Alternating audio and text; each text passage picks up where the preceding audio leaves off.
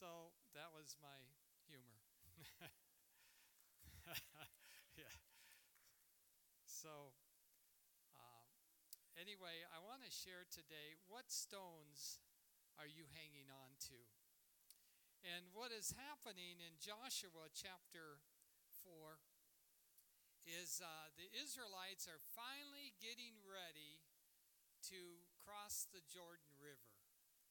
And so what's uh, what they're doing is, you know, they've been waiting. Moses was leading them, and then he has died, and now Joshua's in charge. And really, there's only two people left from the original generation, and that's Joshua and Caleb. So uh, they're getting ready to to cross the river of Jordan, and this is what it says in in verse five of of uh, Joshua four. It says, and Go over before the ark of the Lord, your God, into the middle of Jordan. Each of you is to take up a stone on his shoulder, according to the number of tribes of Israel, Israelites, to serve as a sign among you. In the future, when your children are when in the future when your children ask you, what does what do these stones mean? Tell them that the flow of the Jordan was cut off before the Ark of the Covenant of the Lord. When it crossed the Jordan, the waters of the Jordan were cut off. These stones are to be a memorial to the people of Israel forever. So the Israelites did as Joshua commanded them. They took 12 stones from the middle of the Jordan and according to the number of tribes of Israel. And as the Lord had told Joshua, they carried them over with them to the camp, when, where they put them down. Joshua set up the 12 stones that had been in the middle of the Jordan at the spot where the priest who carried the Ark of the Covenant had stood. And they are there to this day. In reading that, it's kind of a memorial or a reminder of what took place. The question is this How do you measure success? Is it dollars and cents? Is it the car you drive? Is it the home you live in? Is it the size of your business or your company or your ministry? I think maybe success is making your life count for the purpose and the plan that God has for you. Can you say amen? See, God has purposed and planned for you to be where you are today, whether you're here in the service or listening online. I, I think about, about this. When the priest's feet touched the Jordan River, water flowing downstream was cut off. They had faced through life many obstacles, just like we in our lives. We're, we go through a lot in our life. Many, many obstacles. And by the grace of God, God helps to remove them so that we can be successful. Think about this. The Israelites had been hearing for at least 40 years that they were going to go into the promised land the promised land of milk and honey. They had been hearing this, listening to it. Someday, one day, it's going to happen. And what is happening is, it is happening right now. They had crossed the Jordan. They're standing on the brink of a miracle. Can you imagine the excitement and the anticipation uh, that they were uh, going to witness and experience. Can you imagine all that they had been waiting for? They were ready to collect the bounty that they had been waiting for. Suddenly, but all of a sudden, they're across the river, and suddenly they hear this booming voice from this old man, and it's Joshua. And you remember, I, as I said, there was only two that were left from the first generation Joshua and Caleb. And Joshua is saying, with his booming voice, Stop. It's kind of like on, on, uh, on uh, Black Friday when you're getting ready to go shopping and, and the stores are just about ready to open and you see someone get to the door to unlock and they say, Stop. Now, I've never experienced that, but my wife has. Matter of fact, a few years ago, she was trying to get some electronic things for the grandkids. and she went here and then went here and went there. And, and all the people, they're trying to get in to get that special TV or to get this special thing. And, and so all the people, there's so much excitement. And here the Israelites are excited. They're finally going to get across to the promised land and the booming voice says, Stop. You're the first in line. You must, and Joshua says, Stop. You must wait. You must pause. You must do something. Go back to the river, get 12 stones, one for each tribe. Why? So that the next generation so they will remember what got us here. Because there will come a time, he says, there will come a time when a generation that will know nothing about the Red Sea parting. There will come a time when the generation won't know about eating manna for 40 years, where their clothes did not wear out during that time. They will not know about the blood of the Lamb that was put on the doorposts. They will not know how, how God delivered them from the mighty power of Pharaoh. I want you to go and I want you to teach the young generation. Those stones will be a reminder what God is here. Or they will lose that connection to the past. They'll lose that connection, even worse, they'll lose the evidence of the miracle working power of God. I need you to remember. We cannot succeed into the future unless we remember what got us there. I have seen many ministries, many companies fail, quit because they forgot. They forgot whose shoulders they were standing on. They forgot what got them there. Joshua never forgot what Moses did for him. Matter of fact, in Joshua chapter 1, verse 7, the second part, it says, the Lord is saying to Joshua, Be careful to obey all the laws my servant Moses gave you.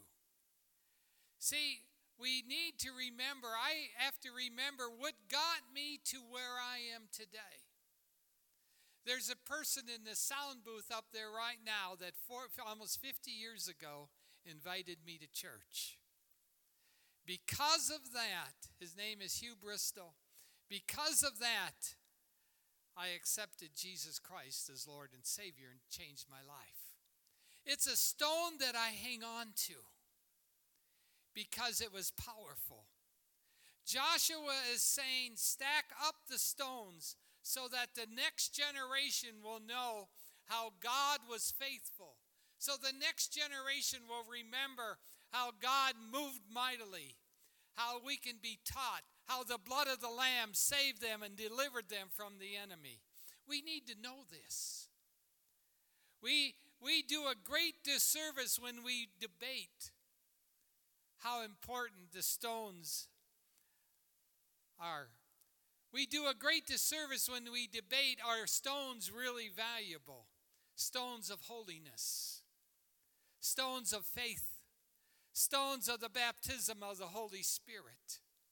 I think back in the early 1900s, and many of you will remember that if you're an older generation, but many have forgot people's names like Charles Seymour, Aimee Semple McPherson, Kathryn Kuhlman, Oral Roberts.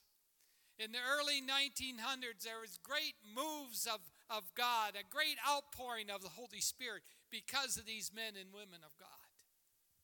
These are stones that we that I hang on to as I have listened to different uh, different messages that they have spoken. Now people are saying, you know, that's not important anymore. I think about this this morning as Pastor Jake said I was in uh, Sun Prairie and the worship leader is the worship leader that mentored Missy. What a blessing. She was so so excited. She says, "When I hear Missy play, it's me playing." She put stones into Missy's life that Missy has hung on to. She could have went a different route. She could have went some other direction. Matter of fact, uh, uh, I, I was listening this last week. There was a person that uh, passed away that was related to another minister, Jerry E. Lewis. And, uh, and him and Jimmy Swaggart were cousins. Jerry Lewis went a different direction. But at the end, he came back to hang on to the same stones that Jimmy Swaggart and others hung on to. See, we, we do a great disservice when we think that the stones of prayer and the stones of obedience and the stones of sanctification and the stones of praise and the stones of worship they're not important anymore the stones of hope one of the things that i always like to do when i share a message is to make sure that the message of hope is brought forth when you leave here today i pray that you leave with a message of hope and yet a challenge in your spirit to see the power of God move mightily in your life. That's, that's so, so vital in our lives. I know that we are in the need and we're in a new modern era. People are saying if you want to grow your church or your ministry in, in today's society, you got to calm everything down. Let me tell you, you got to be more predictable. You got to turn the amps down. People are saying, let's not be overzealous. I do not want, let me tell you, I don't want a dry service. I don't want a dead service. A dry and a dead service didn't get us to where we are today. The power of God needs to continue to move in each and every one of our lives so we can leave stones that will strengthen and encourage others behind us. We got what got us here today. When we start worshiping and praising God and praying in the Holy Spirit and lifting our hands and preaching the Word of God and faith in Jesus Christ, we do a great disservice when we say these stones are hindering us. These stones are holding us back. These stones are weighing us down. I will do whatever it takes for me to see the power and the anointing of the Holy Spirit move in our services and our lives and our families and our heart. Because as as they sang this morning and and so forth, there's a lot of stuff going on that, that that's not good. And so we need a move of God. The number one point I'd like to share is our success depends on not forgetting the stones that got us here. In the state of Oregon, there's some mighty great forests of redwood trees. And over time, a tree will fall and lay on the ground, and, and different seedlings from the trees that are still alive will fall on top of that stone, on top of those, those logs.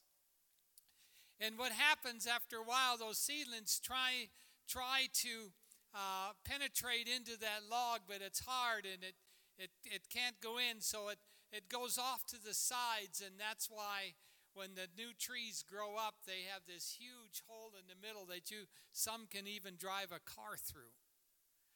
But what would happen if the seedlings were just saying, you know, I, I, I'm just not going to do it anymore. The ground's too hard. I, I don't want to uh, go forward anymore. But see, it happens in the body of Christ. We sometimes can get so satisfied that we don't need the power or we don't think we need the power of God to move. Let me tell you, raising families today, we need a move of God. We need a revelation from the Holy Spirit to help us and to guide us and to give hope to our younger generation. I'm here today. I believe that you are here today because of the prayers of maybe your parents, maybe your grandparents, maybe some man or woman of God that been praying for you. I was sharing this morning that uh, I was one of the first saved in our family in the newer generations back 40 some years ago, 50 years ago. And as God started to move, I was so excited, and I would share with my family, and many of them are serving God today. Matter of fact, uh, many of you know who Pastor Renan is, and and uh, and I was just sharing. I have a brother. His uh, Pastor Renan's mom is married to my brother. My brother was kind of the the the uncle to all the nieces and nephews that was cool. You know, he always dressed well, had fast cars, and it would come to a family reunion, everybody wanted to hang around him. He always had a joke always fun, but didn't serve God. And I would, I would call him up and say, Chuck, you're going to church today. And he'd say, Steve, sit by the window when I drive by, you'll see me. Say things like that. Well, we continued to pray and to pray, and, and Pastor Renan's father, who was a minister, passed away and of some uh, disease from traveling uh, around the world, and, and his mom meets up with my brother. Guess what? God has answered prayer. Not only that, but now Renan is part of, you'll hear him a lot of times call, call me Uncle Steve all the time. I'm a little taken back at first when they, uh, but it was, it's, it's so cool to see how the power of God continues to work in our lives somebody prayed. Some grandmother, some grandfather, some somebody prayed. The seed that you have is going to help connect to someone else. And and and you'll use and God will use your seed as fertilizer to touch someone else in the next generation.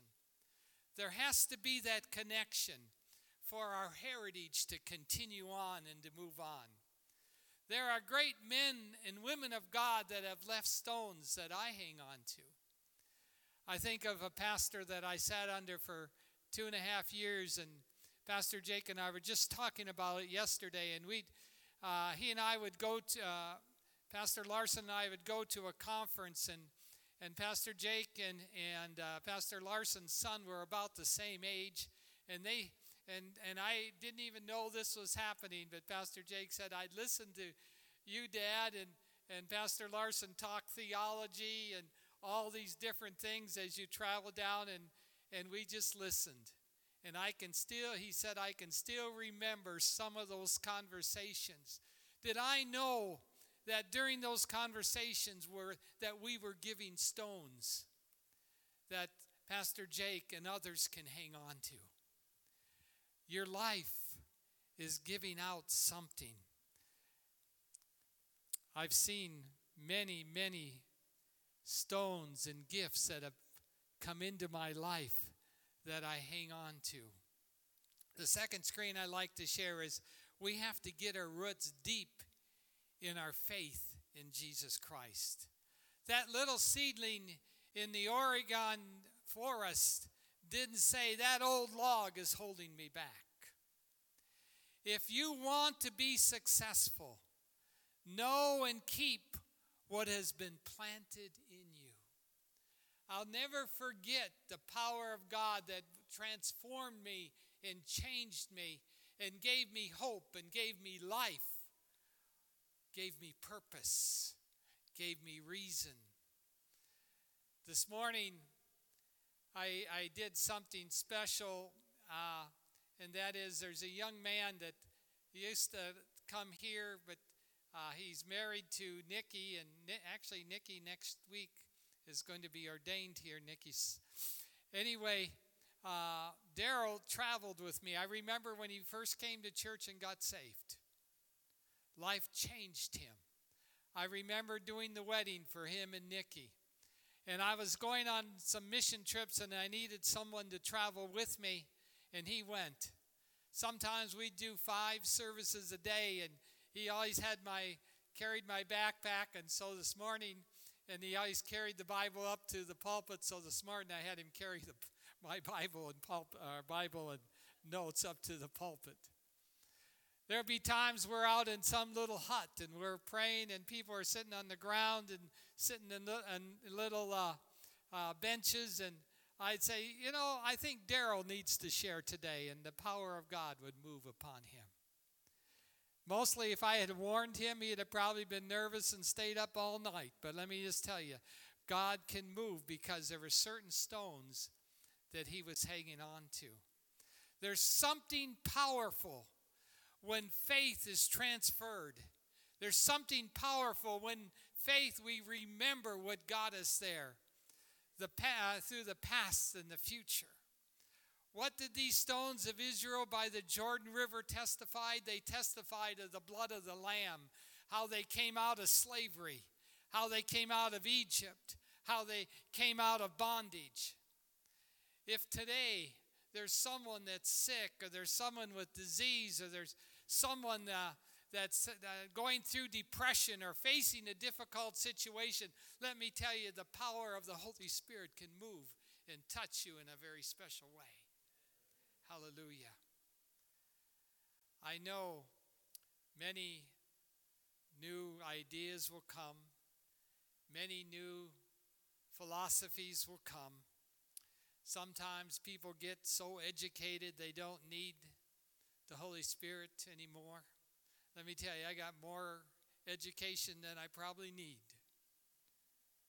But I need more than any of that, I need the power of the Holy Spirit. People get so wrapped up in what they think and what they know. Let me tell you, I don't know anything. I have to rely on the presence and the power of the Holy Spirit. That sometimes we, we forget the power of God. We become professional Christians. We need to remember what got us there. The last point I'd like to share is what are you doing to determine your success in the future? Jeremiah 6:16 says, "Stand at the crossroads and look. Ask for the ancient paths. Ask where the good way is and walk in it, and you will find rest for your soul." There are people out here and out there telling you what to do. I love it when people are trying to tell me how to raise kids. There's a, there's a, a program on for a number of years. I think it stopped five, six years ago. It was Oprah. And for those that know that, Oprah would tell people how to raise kids. Think about that. Oprah never had kids. Oprah would tell people how to have a happy married life. She was never married. You know, I think we need to ask somebody that has children how to raise children. I think we need to ask somebody that has a good marriage how to have a good marriage. We need to stick to the Word of God. The Bible didn't say you have to be happy, it says you have to be holy. Holiness doesn't follow you, you follow holiness. What stones, what gifts are you leaving for the next generation? That's what I hope that I do. And that's what I hope that each and every one of you do as it's passed on. I think of the different kids and and and grandkids that are serving God today and others it blesses me to know that even in the midst, all I was doing was serving God. And yet there's some stones that were left that they're hanging on to. There's a story that I'd like to close with, and that is in 1949, a man by the name of Douglas McCracken, U.S. CIA employee, was in China. He was at the command post, and as the Chinese were taking over that region, the United States decided that they needed to remove all state government officials from that region.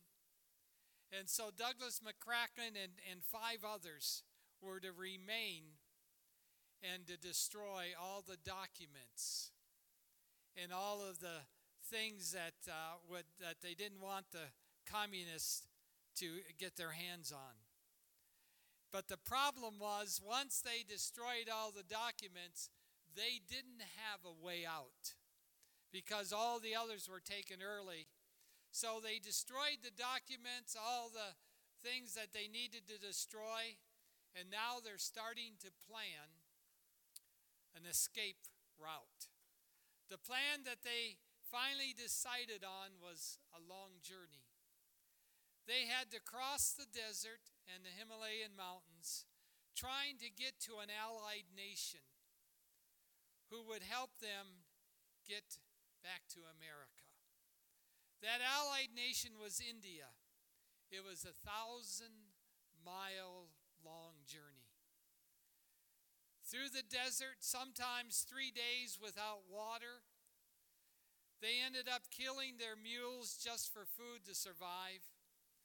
And when they got to Tibet, it was winter. They had to cross the Himalayan mountains in the cold of the winter. Worn out shoes, hands and feet frostbitten.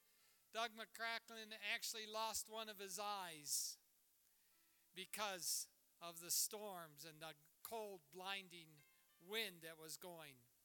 As they crossed the mountains, small snow, uh, snow drifts were as high as four to five feet. The only way to get to India was to go through these mountains. They were told to, the only way through the mountains was to follow the path. They would, they would, as they went along the journey, they'd ask people in Tibet, they say, were they going the right way? Because sometimes they didn't know, and the answer was always consistent Follow the stones. Follow the stones.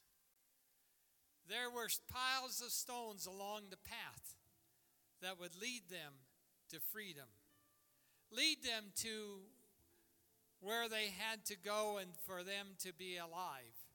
Many a times they would get off course because of the high drifts and they'd have to backtrack and find that pile of stones again and clear away and when they finally got to India, they asked the people, they said, Who put those stones there?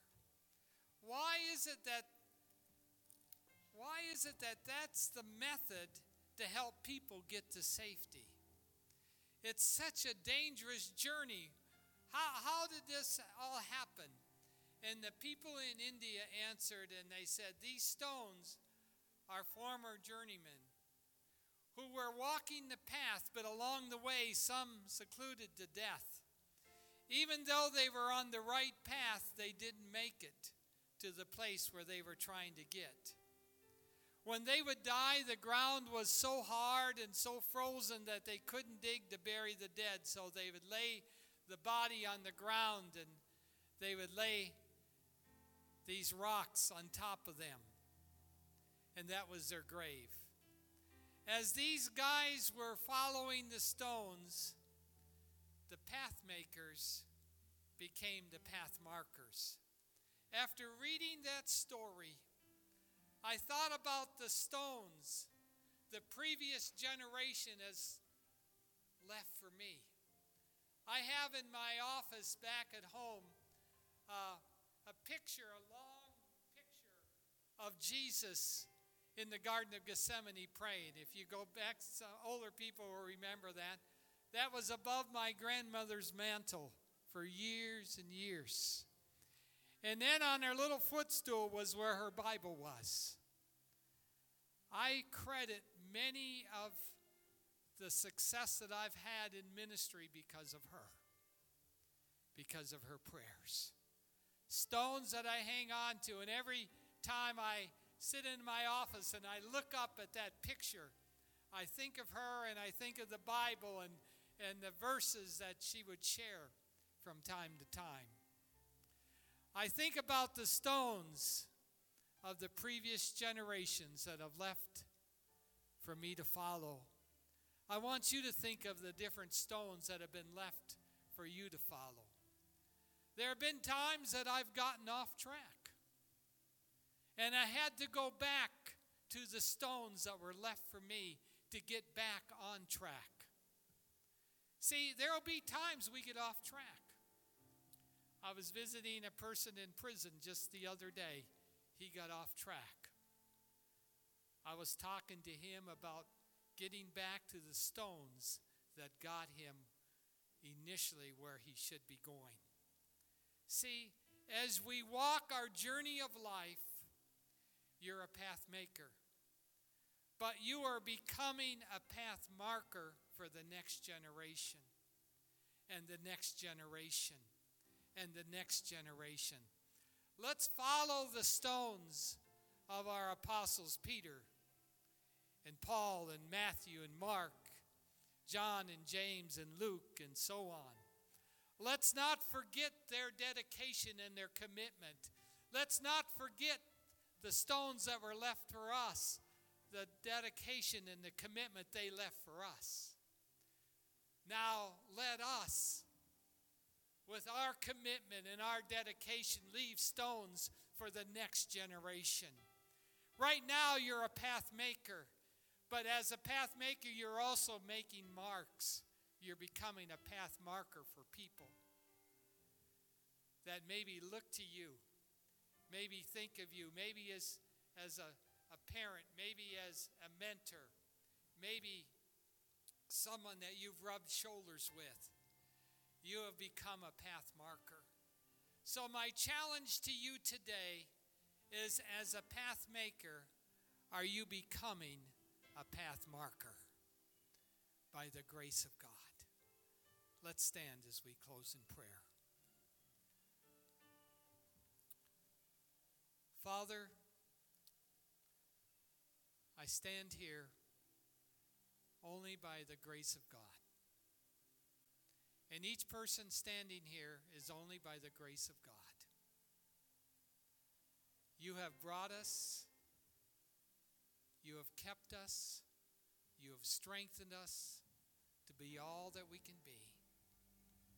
Let's not take lighthearted the move of the Holy Spirit, the baptism of the Holy Spirit, the power of God moving in our lives. Let's not forget the miracles that have touched our lives and that we hang on to and we can pass on to others. I'm challenged myself as I speak that as I connect with people that I don't take lightly the responsibility that you've placed in each in my life and each person here today. May you surround us with your angels and the power of your Holy Spirit. May we walk with confidence and assurance that greater is He that's in us than He that's in the world. May our journey as a path maker leave path markers for others to follow. May the next generation and the next generation look back and say, such and such said something. Forget. May your hand be on each and every one. And as I do this, Holly and I pray every day. And it's a pretty standard prayer, but I pray this for each of you today. Usually, a lot of times when we're traveling together, we're backing out of the garage and we stop and we pray. And I say, Lord, thank you for this day. I thank you, Lord, for the opportunity you've given me for life and for our family. I pray, Lord, for Holly and I to walk in divine health, along with our kids and our grandkids, our siblings, and those we come in contact with. May everyone here walk in divine health in the power of the Holy Spirit. May this day be a blessed day. May you pour out your spirit. May we walk in joy, peace, and prosperity. In Jesus Christ's name, amen.